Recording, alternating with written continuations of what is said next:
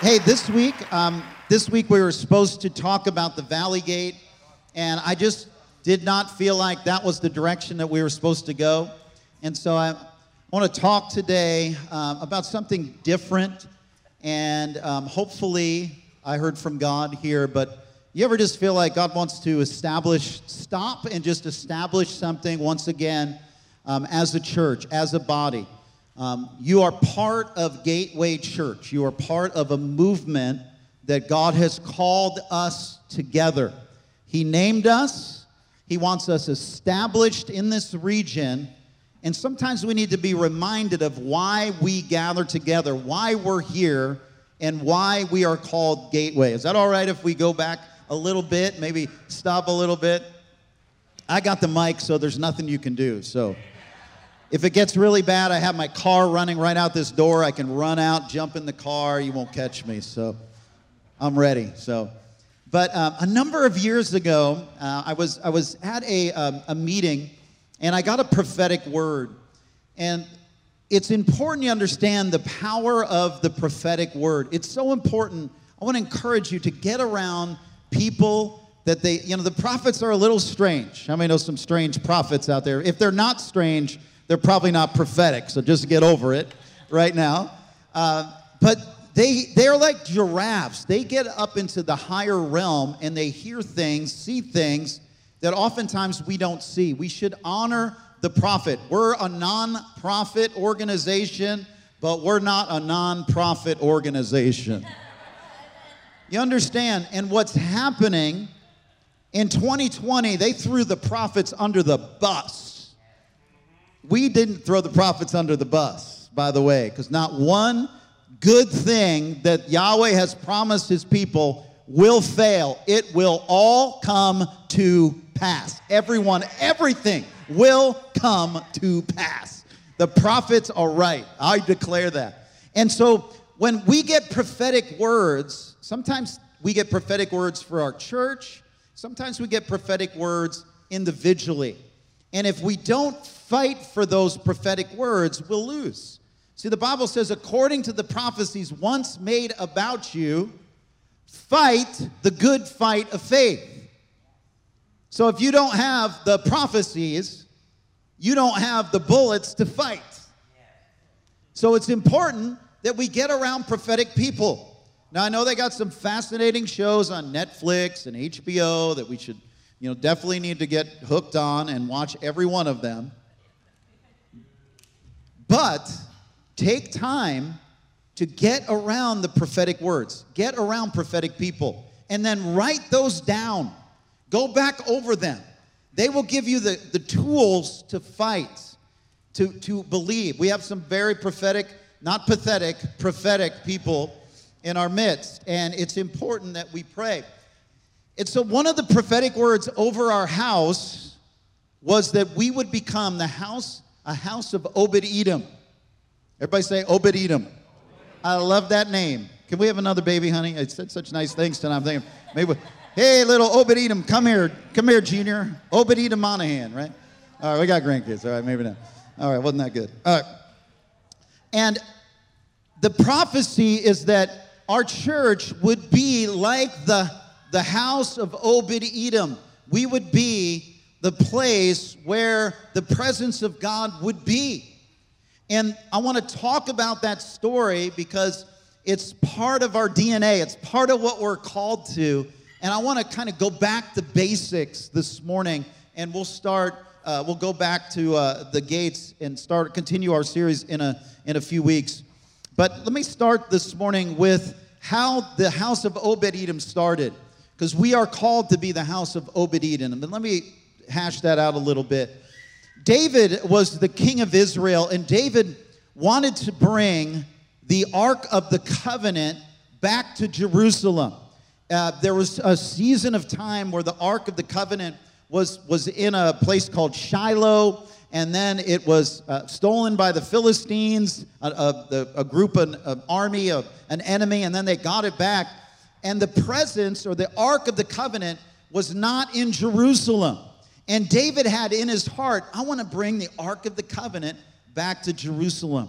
And that was that was on his heart. So he gathered 30,000 people. Like that's that is the population of Richmond. If you can imagine how big that is. Hey guys, we're gonna we're gonna all gather together. It's gonna be a huge worship celebration, and we're gonna celebrate with music and and drums and guitars, and, and we're gonna march this Ark of the Covenant from Centerville back into Richmond.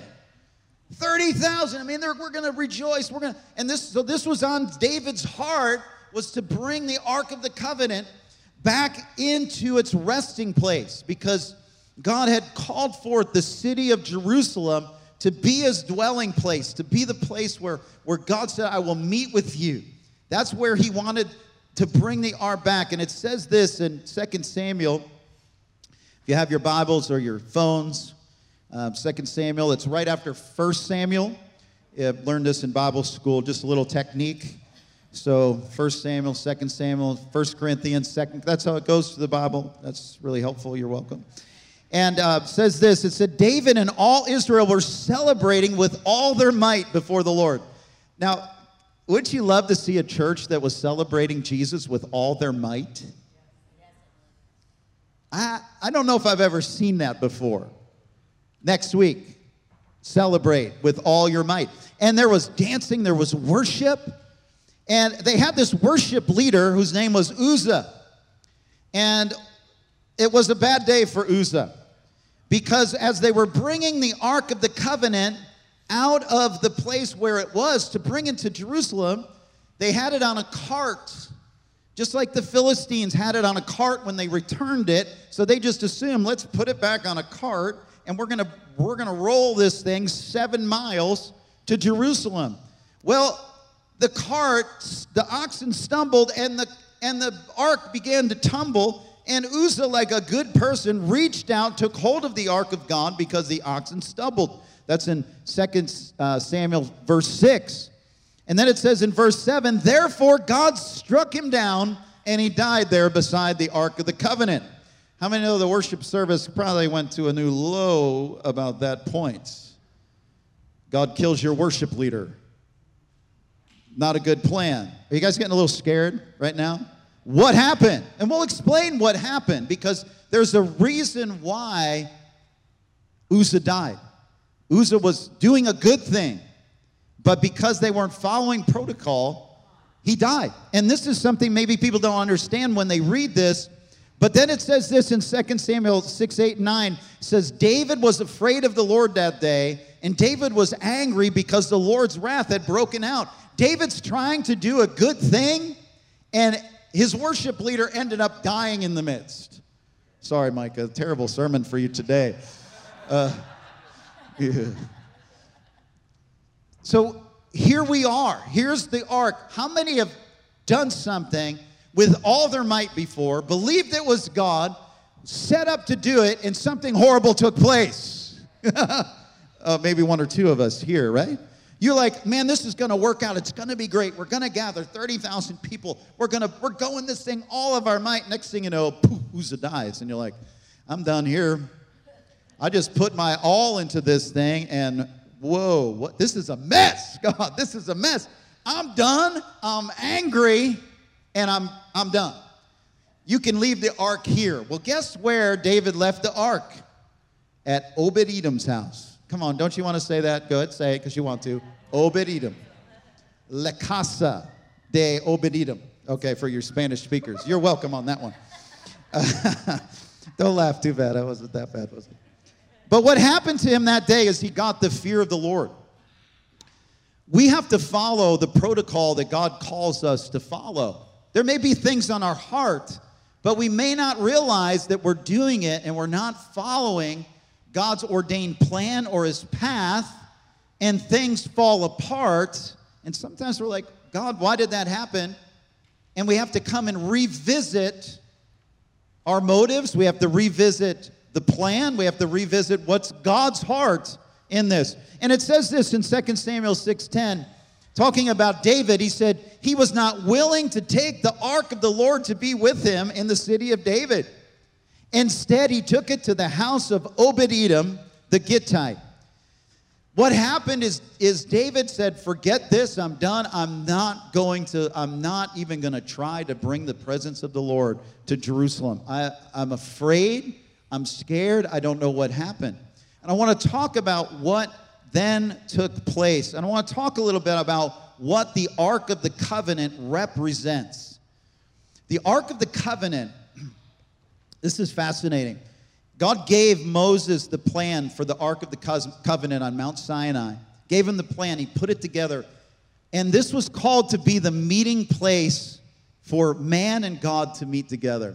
Aren't you glad you have a God that wants to meet with you? Every one of you personally. He wants to meet with you personally every single day of the week. Give us this day our daily bread. It's a daily relationship. And if I as a if I could pastor you today, the most important thing for you to develop in your walk with God is that personal devotion time with him. Every day, some time in the word of God, some time praying. We have um, you know gateway prayers that we have we can give you that so that you can learn how to pray and declare. But that's the most important thing because a strong church is made up of strong people and people who have encountered the presence with God. And the Ark of the Covenant represents the meeting place of God and man. Initially, the meeting place was in Eden. Eden was the meeting place of God and man. But because of sin, because of their disobedience, they had to be kicked out of the Garden of Eden. And then God created the Ark of the Covenant. And he said this in Exodus 25 22. He says, There above the cover between the two cherubim, of, over the ark of the covenant law, I will meet with you. Isn't that beautiful? The God of the universe says, There. Now, why can he meet with us there? Because of the blood sacrifices that are made on that place, on that cover. It's a covering. How many know that to come into a relationship with God. We need forgiveness. We need the blood of Jesus. We need to experience his forgiveness to come into that place. And the blood of Jesus does that very thing. So Jesus now is our new meeting place between God and man. Jesus became that meeting place. You guys follow me so far? So um, we go ahead and we see the Ark of the Covenant that represents the presence. And this is what David said I'm going to leave it here at the house of Obed Edom. And it says in 2 Samuel 6:11, "The ark of the Lord remained in the house of Obed Edom the Gittite for 3 months, and the Lord blessed him and his entire household." How many want their household to be blessed? His entire household. And what the prophetic word that I was given for this church is that what happens here will be noteworthy nationally. That was the prophetic word. Can you come into agreement with that? What happens here, just like David suddenly heard about the blessing that was over the house of Obed Edom, he said, I got to have what they have. But what did Obed Edom have? You know, you can prophesy things but if you don't get in line and line yourself up according to the prophecy, it won't happen. Prophecy in the body of Christ is to give you direction. It doesn't confirm that it's going to happen. It's a marker that we shoot for. It's something that we go after. It, it's the reason we fight. So if you get a prophetic word, we got to fight for it. We got to push for it. It's not just going to happen. You guys with me this morning? Wouldn't that be great? Some prophet says, you're going to be, you know, like David got a prophecy. You're going to be king of Israel. How many know that just didn't happen? He had to spend a number of years getting spears thrown at him. At any moment, he could have just walked away from it. It was hard, it was difficult. What, what did they do to Joseph? Joseph had dreams, he had prophetic dreams. What did they do to him? They threw him in a pit. Pit stands for pastor in training, by the way, right? Betrayed, tricked, you know, sold into slavery. And, and, you know, prison after prison. And finally, before he gets to that place of authority and power, we got to go through the pit. We got to go through that training time. What kept Joseph going? The dream. What kept David going? The dream. If we don't start putting this stuff before us, it's not going to happen because it's a fight. We have to declare it, continue, press in, say we're not giving up because we're called to be a house of Obed Edom. 2 Samuel 6:12. 6:12 is my wife's birthday, by the way. Now King David was told, "The Lord has blessed the household of Obed Edom, and everything is ha- everything he has. I mean, his chickens are blossoming, his daffodils are blossoming. I mean, his his refrigerator is blossoming. Everything is blossoming in the house of Obed Edom. Why? He had the Ark of the Covenant. He had the meeting place with God. He had the presence of God in his household. You want a blessing over your household. You bring the meeting place of God into your own house and watch his blessing come. People will begin to notice the blessing over your life. That's what the presence of God brings. But if we don't invite the meeting place of God into our own houses, the blessing's not going to be there. And friend, when I talk about blessing, I'm talking about you just know what's going on. You're getting direction in your life. You're giving words for people. You're praying for the sick and they're healed. You're seeing breakthrough financially. You're seeing uh, people who are lost come to Christ. We- We're seeing encounters happen because we're in the right place at the right time because we're listening. We're not following you know, some doctrinal uh, you know, plan or some church growth plan or some you know, seven ways to a better. We're, we're following the Lord. And we need to listen to the voice of the Lord. And we need to bring, we need to become, all of us, individually, corporately, we need to become houses of Obed Edom. Can I tell you what uh, Obed Edom means? Obed is a Hebrew word which means to serve or to worship.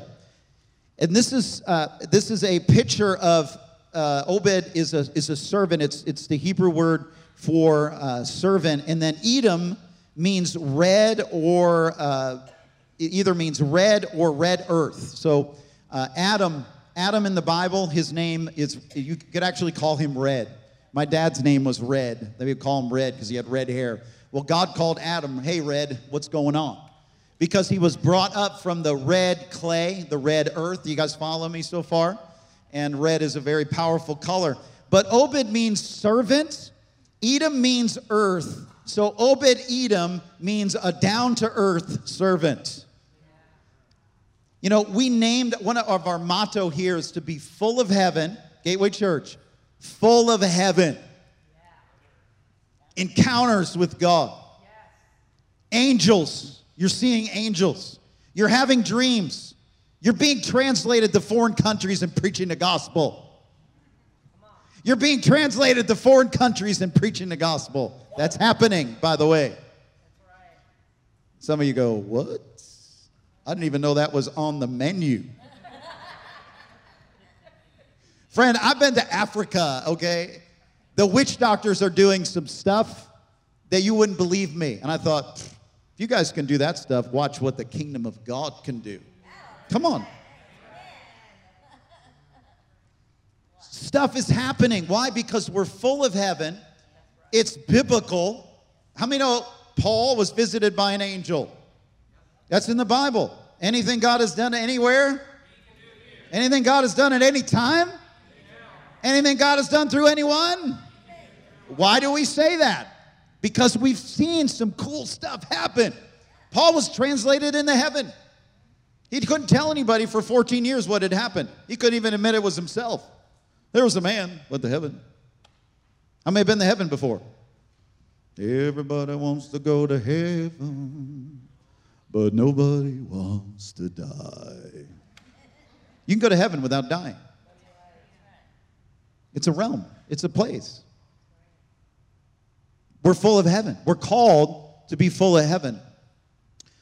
But what I love about Obed Edom is he was a down to earth servant.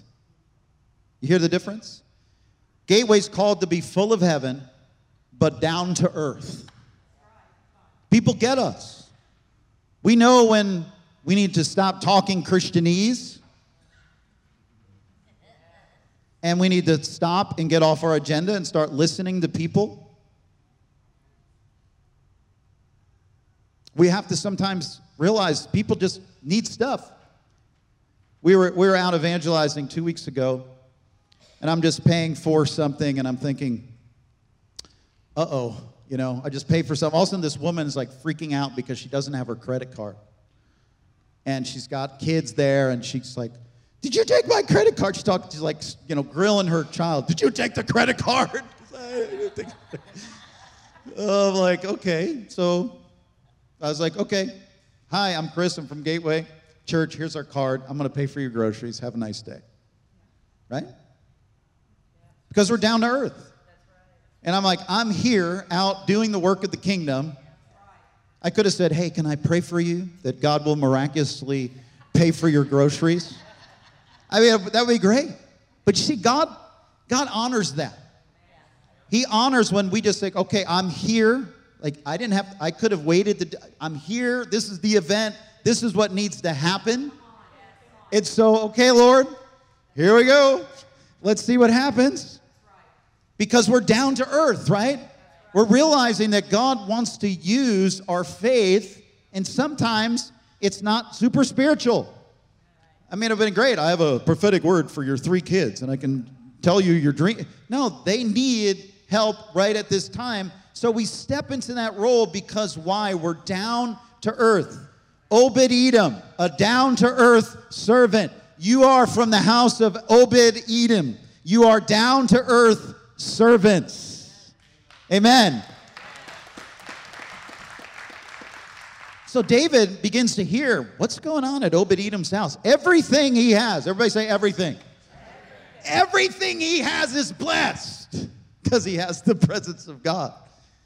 And David's like, man, I don't want my worship leader to get killed. I mean, some pastors may think that, but you know, not. I love you. What sin did you commit to be sent here, bro? I'm trying to figure it out. No, it's good. Um, it's funny. So David, he decided he was going to bring up the ark of God. He was going to do it again. You understand? This is the season where what you stumbled in and failed in in the past, God's telling you, do it again. Get over that fear and do it. It's time. Oh, but I failed. I look like an idiot. It helped you. It gave you some humility. There was a little too much of you the last time you tried. Come on, right? You learned from it. Learn from the mistakes that you made, but do it. God's called you, He's given you a dream. You're called to do it. You have to be obedient to what your commander says. If your commander says, go fight in the mountains, and you go to the beach, you're not going to get any resources. I'm just saying. I need resources. I need heaven's resources. I need what God has for me. If I go where He calls me to go, He will provide. But if I'm going to say, oh, the last time I went to the mountains, it didn't work. I fell, I stumbled this happened or that happened. Try again. You see the presence of God. You see people's, everything they have is blessed. I want that. I want it. I'm willing to go through it again and put myself aside and say, God, I want to see this happen. This is what it says. So David went to bring up the ark of God from the house of Obed-Edom to the city of David. Okay, and this is in verse uh, 2 Samuel. No, First Chronic. No, here we are. 2 Samuel 6:12. Put that up, please. I want you guys. Oh, he went from the.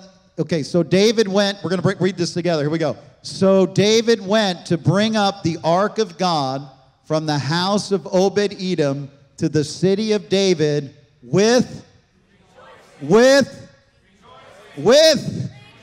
So it's important that you start getting happy about what God's called you to do. He's called you to be obedient and joyful. Grumpy doesn't work in the kingdom. Grumpy's not a fruit of the Spirit. All right? Do it joyfully. The joy of the Lord is your strength. Even if you have to laugh like an idiot, I do this all the time. I just walk around my house, go, I do it all the time. Why? Because the joy of the Lord is my strength. I'm thinking, I am going to strangle somebody here in the name of Jesus. Instead, I just go,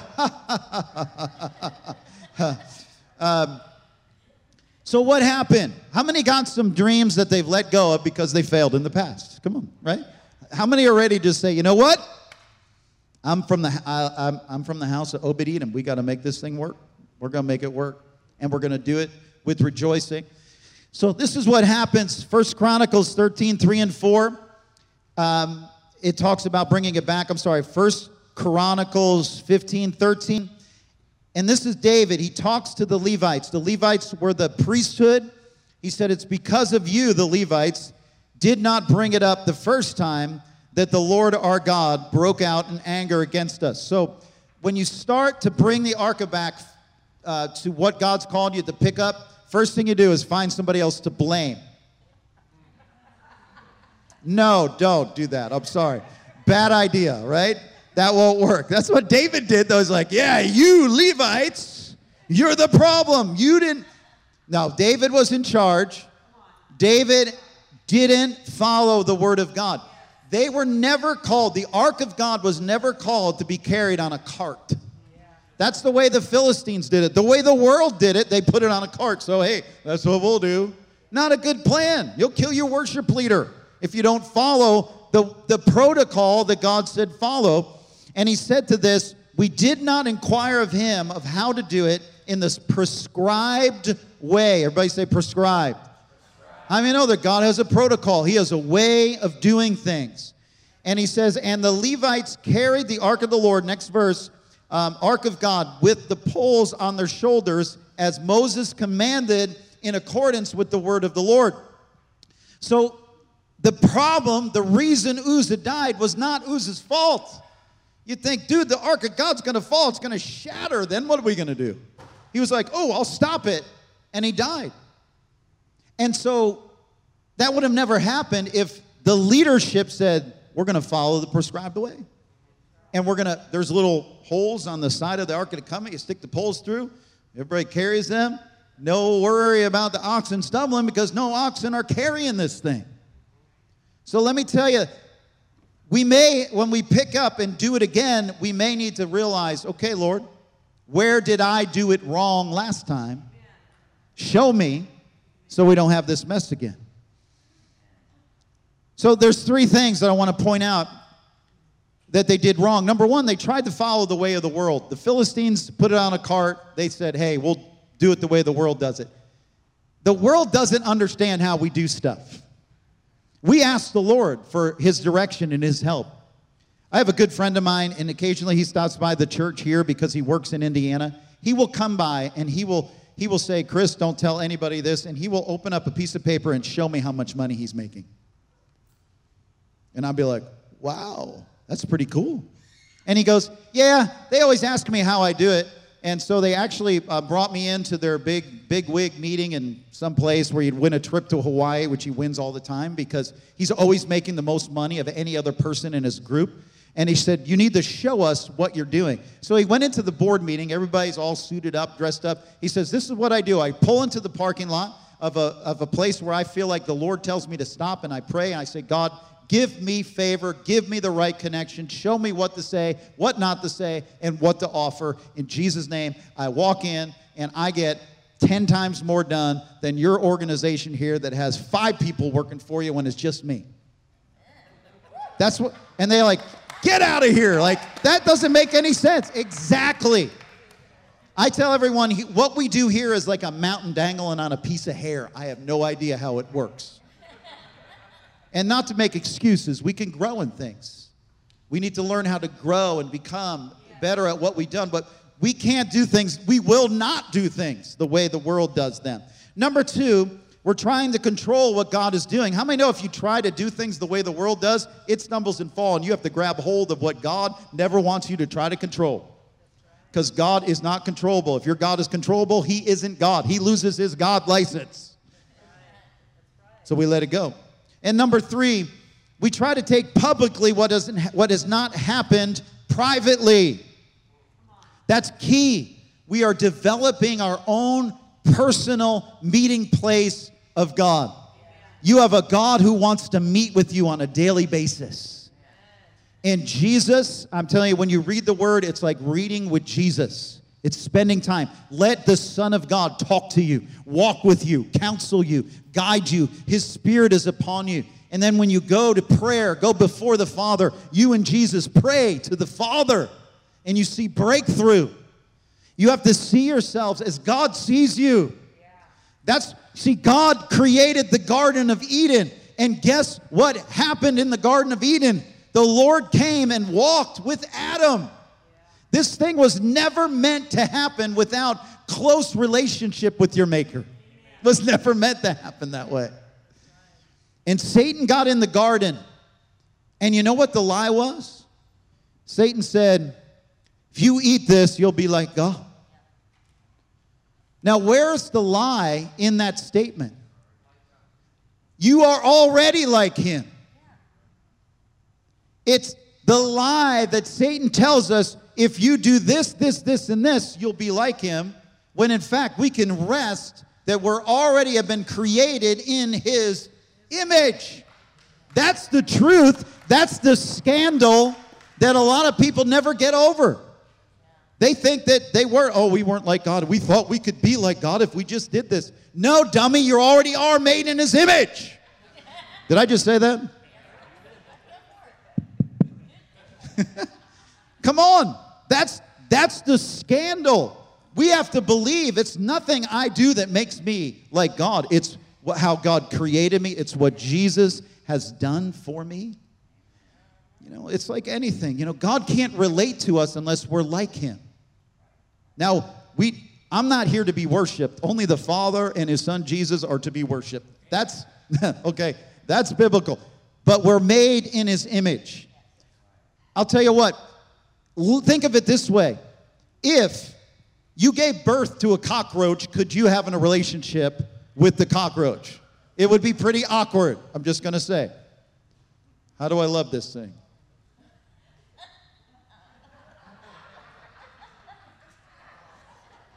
It doesn't work, right? It doesn't work. God created you in His image so He could love you, He could kiss you, He could hold you, He could relate with you. You are made in God's image. You don't have to do anything to become like Him except rest in what Jesus Christ did for you on the cross. Amen? It's good news. That's good news. So, we have to become down the earth servants. We have to bring the ark of God into our house. We have to be obedient. And it's interesting. Uh, one of my favorite authors, Asher Intrater, he's a Messianic Jew in Israel, and he says this In the Hebrew, the root word for worship is obed, it means both work and worship. When they say in Hebrew to work, they're saying to worship. What you do is worship. And when you worship, it's work. Worship is work. You know that. When we come here, we have a duty to worship the Lord. It's a joyful duty, it's a glorious duty, but it's our duty nevertheless. We're called to be the temple of God. When Jesus said, Tear this temple down and I will rebuild it in three days, he wasn't talking about a building made of stone. He was talking about a temple of skin called the body of Christ. It's you and I. We are his temple. The first thing that happened when Nehemiah came to Jerusalem is they had already built a temple, a place to worship. That's priority. When you come to Christ, you then become a temple, a place where God can meet with you. Isn't that good? Jesus is your Ark of the Covenant. He is your meeting place between the Father and you because of the blood that He shed for you and I. We are His temple. And what happened is when Nehemiah came, there was a place of worship. And he said, This is a place, this is a disgrace. Why? Because there's no gates and no walls. How do we build the walls and build the gates? Through declarations, through praying. We begin to establish walls around us and gateways so that the enemy can't just come in and rush into our life at any time and destroy us. You can get to that place in life because of your declarations and your prayer and your faithfulness is that you can be under attack by the enemy and not even know it because the walls have been built and the gates have been established. That's what that's why it's important we see our life not only as just a place of worship as a temple, but also as a, a, a life that we have invested in and established the walls and gates around our life. Something happens, and when we talk about worship and work, work and worship are parallel thoughts. Worship implies both spiritual adoration and submission to authority. So, Obed Edom, it's a worship servant, it's a down to earth servant, someone who knows the importance of worship and knows the importance of work. But let me finish with this thought. You guys okay so far? Here we go. That rivers flow from your worship. Whenever we establish the presence of God, whenever we establish a meeting place with God, water begins to begin to flow from that place. And guess where those rivers go? They go out into our community. They go out into the, the destitute places for the poor, for the hurting, for the broken. Why, why here at Gateway can we have an influence? Because first and foremost, we're a place, we're a house of Obed Edom. We're a place of the presence of God. And from that place, rivers will begin to, to flow from that place. Just listen to a few verses here. In Ezekiel 43, says, Then he led me to the gate, the gate facing east. And behold, the glory of God of Israel was coming from the east. And the sound of his coming was like sounds of many waters, and the earth shone with his glory. When you develop a place of a meeting place with God, the glory and the waters begin to flow from that place like a river into the world. You can get excited anytime. Anytime, okay? I know you're holding it back. But what did David do? When he, when he saw the blessing on the house of Obed Edom, he said, I want that. How many want that? Everything he has is blessed. So David had to learn some things. He had to get his protocol right. He had to follow the word of God. We need the fear of the Lord in our lives. We need to do things the way God says, not try to be people pleasers, not try to be famous. I tell people I might be famous, but it may be after I'm dead. Who cares? right? We don't need to be people pleasers, we need to be God pleasers. And what happens is, is when we begin to be a, a I'm here to please God, I'm here to follow Him, obey what He tells me, His resources come to my life. People say, how, how did that happen? We're a mountain dangling on a piece of hair, but the Lord provides. Amen. Well, what did David do? So he goes back, he gets that ark, takes it off the cart, says, We're going to use poles and he puts the poles on the Levites. They're making sacrifices. And what is happening? Now remember, from where they were taking the ark to Jerusalem was about six miles, six or seven miles. Can you imagine that David danced six to seven miles? You asked me to jog six to seven miles. I'm like, come on. How about dancing for six to seven miles? I believe revival will break out when men start dancing.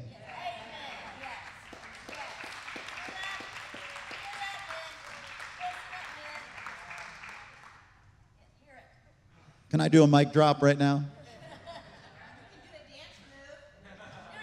I'm a dance. I could. I'll, I'll dance anytime. Every time. Every time we get a donation, a big donation at the Hunger Relief Center, we're like. We dance, you know. See, uh, okay. So David learned something. He learned something. 2 Samuel 6 13 says, And wearing a linen ephod, David was dancing before the Lord with all his might. So not just dancing, but it's with all of his might. Everybody say, all his might. All his might. While he and all Israel were bringing up the ark of the Lord with shouts. Come on, let's shout. Okay? and the sound of trumpets. Okay, that was pretty lame, but. So imagine this is six to seven miles where, where they're like, you know, woo! You know, six to seven miles. I mean, that's that's a good weight loss program right there, baby. I mean, that's that's a lot. But they wanted to do it right. They wanted to have in Jerusalem what was happening at the house of Edom. And to get it there and to get the presence there, we have, you have to follow the protocol. And that means that you're going to offend some religious people. I was thinking of a story of Bill Johnson, and he, um, you know, Bill Johnson leads Bethel School, Bethel Church in Redding, California. It's where my son goes to school. I think Micah's brother goes there or has gone there. Um, my son Daniel is actually, I don't know if you guys knew this, he has actually been hired at Bethel Church as their catering director, their chef. So he's pumped. That man can cook too, I'll tell you. Um, but he would never tell you. Like he's got like Bill Johnson calling him. I'm like, shut up. Like really? So I love Bill Johnson. When Heaven Invades Earth. How many have read the book When Heaven Invades Earth? Okay, please read that book. That will. That's such a great book. So, but Bill Johnson, he had this dream one night that his his hands were like flaring in the dream, and he, everywhere he go, he go to church, and his hands were were like this, and he would walk to the grocery store, and his hands would be like and he'd be like, Oh Lord, what's gonna, is this what's gonna happen to me? And the Lord said, Would you willing to allow me to manifest in you like that for 24 hours a day if that's what it took to bring the presence of God? So we want things to look pretty. We want things to be acceptable by society. Then we're compromising his presence. It will be attacked if we follow what the Lord's saying. We have to embrace that level of persecution. And if you can't embrace that level of persecution, you can't, you won't be able to stand. It's coming, okay? And when I say, you know, well, I'm talking about not being martyred necessarily right now, but the rejection that you, oh, you guys are a bunch of religious fools. I tell people, we already believe that some Jewish guy rose from the dead 2,000 years ago. We already believe it. Like, just accept the whole thing. It's already crazy. If you think about it, we, so you guys gather together and worship some guy that died 2,000 years ago in Jerusalem? Pretty much. We do. So if his presence comes on you and something weird starts to take place, let it go. Just let it happen. We have to accept what, what the Lord wants to do. David put on a linen ephod and he danced. I mean, it's kind of like dancing in his underwear. So next week when we're gone, no. what happens when the pastor leaves? Oh my God, just following the scriptures, Lord. Don't do that. Anyway, okay. So, as the ark of the Lord was entering the city of David, Michal, Michal or Michael, daughter of Saul, watched from the window, and when she saw King David leaping and dancing before the Lord, right? So he's like, exactly like that. That's a good dance move. You understand? He's, he's like, he's into it. He's dancing, he's leaping, and she despised him. That is part of what it will call for us is people will mock us, reject us, and laugh at us because of our zeal for God. But that's a sign, that's also a sign that we're doing it. When revival breaks out, friend, let me tell you, if it's not persecuted, it's probably not revival. If it doesn't offend at least somebody, it's probably not revival. Now, I'm not all into fruity, nutty, flaky. I mean, that's okay for cereal, not for church sometimes. But if it's the Lord, I'm not touching it. I don't care what it looks like. If it's the Lord, if people are flailing, if it's the Lord, who am I? Okay? we, ad- we address things here that we don't think of, of the Lord, but we think they're the Lord. We're like, do it. Let it happen. M- Michael rejected her own husband. And what does it say? And when she conf- and she confronts David, she confronts her husband. She says to him in 2 Samuel, Ooh, how the king of Israel has distinguished himself today, going around half naked in full view of the slave girls of his servants as any vulgar fellow would.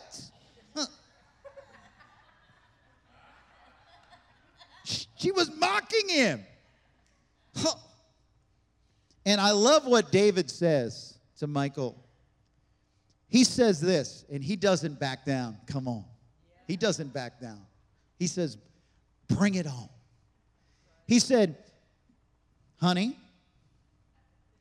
it was before the Lord who chose me rather than your father or anyone from his house when he appointed me ruler over the Lord's people Israel, and I will celebrate before the Lord. In fact, I will become even more undignified than this. And I will be humiliated in my own eyes. But by these slave girls you spoke of, I will be held in honor. I love that. You thought that was bad? You don't understand where I came from. He chose me. I didn't deserve it. I was a heavy metal, drunken fool who God encountered one day in my dorm room. I don't deserve to be in front of people talking about Jesus, but He chose me. And because He chose me, if you're embarrassed because of my behavior, you haven't seen nothing yet. Because I love Him and I'm not ashamed.